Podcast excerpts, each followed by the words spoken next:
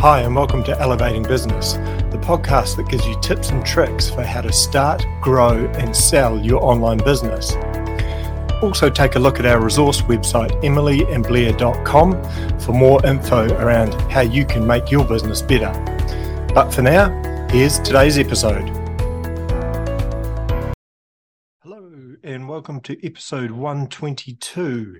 This one's about managing emails to free up your time.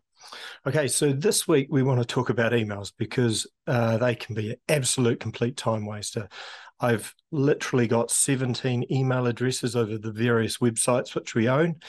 And, you know, it can be a huge amount of time to manage you know, and ensure that basically you don't get bogged down with all these emails that come in through these email addresses.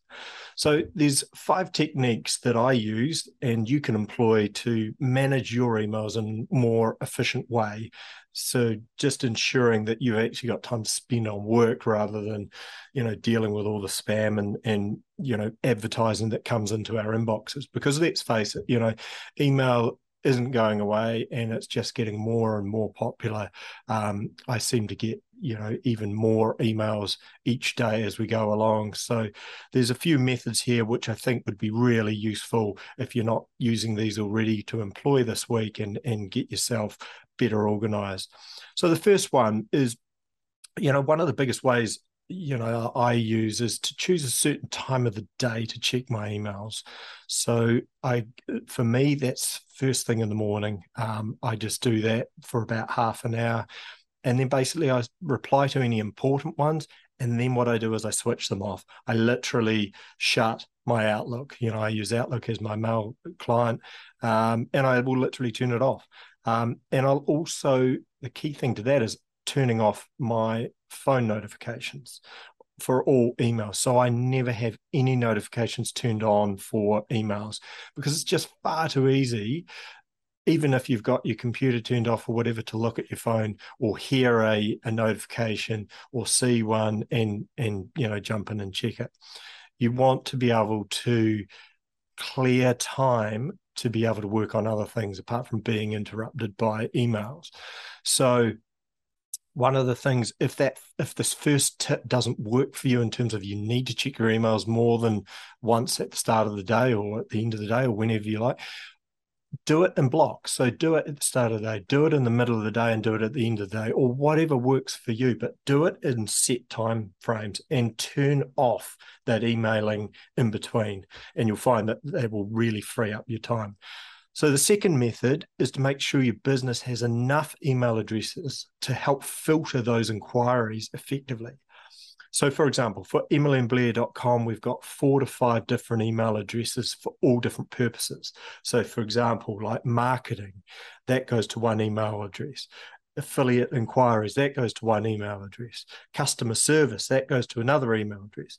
So that way you can choose which email folder to focus on each day and which to ignore and you know you could only check once a week so if you're getting quite a lot of advertising emails you want to have those going into going towards one email address of which you can then say check once a week because they're just not that important to your day-to-day business so obviously it, it, it depends on what your business is and how you uh, need to manage it. But that's basically a good way of doing it is to split out your email addresses.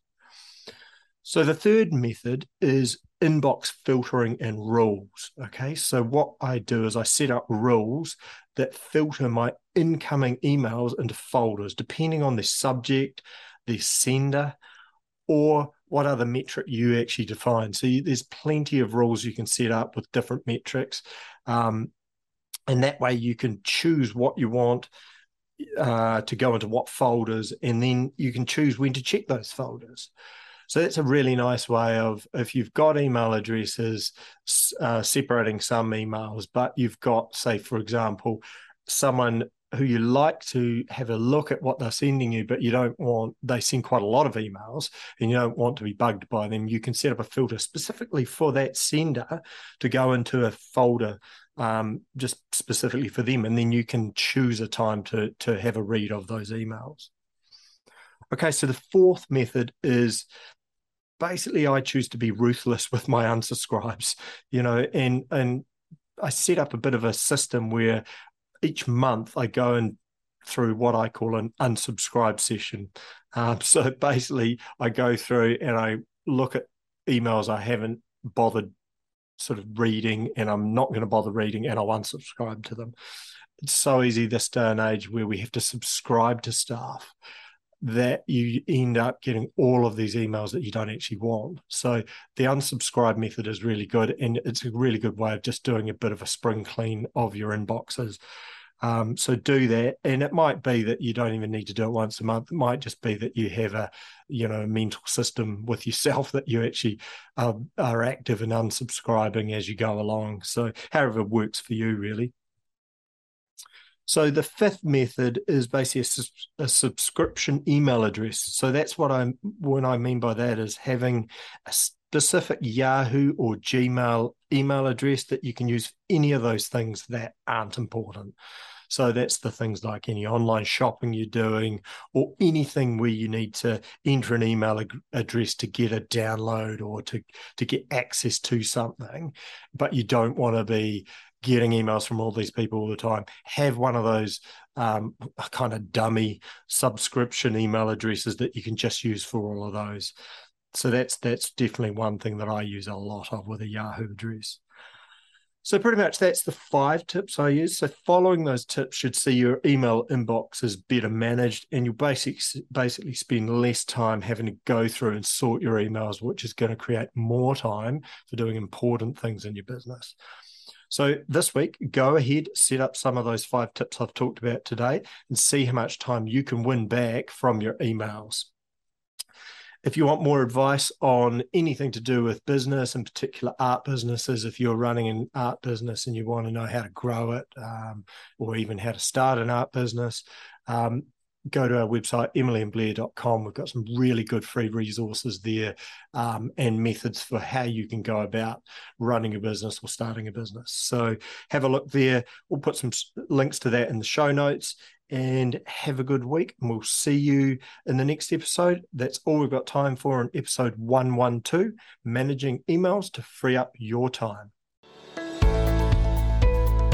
Thanks for listening to this week's episode of Elevating Business. Make sure to check out our resource website, emilyandblair.com, for more tips and tricks for how you can grow and make your business more successful.